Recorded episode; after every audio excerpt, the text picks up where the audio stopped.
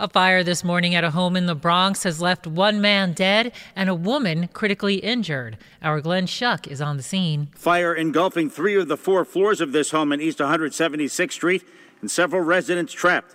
One man was later found dead. A woman in her fifties is in critical condition with smoke inhalation at Saint Barnabas. Now, Deputy Chief Christopher Ritchie from the F D N Y saying the house was filled with clutter and that hampered their efforts.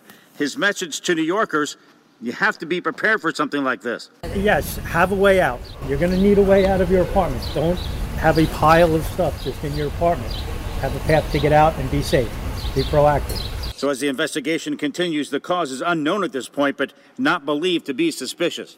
Glenn Schuck, ten ten WINS, ninety-two point three F M, the fire here in the Mount Hope section of the Bronx.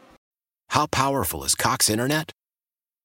Powerful enough to let your band members in Vegas, Phoenix, and Rhode Island jam like you're all in the same garage.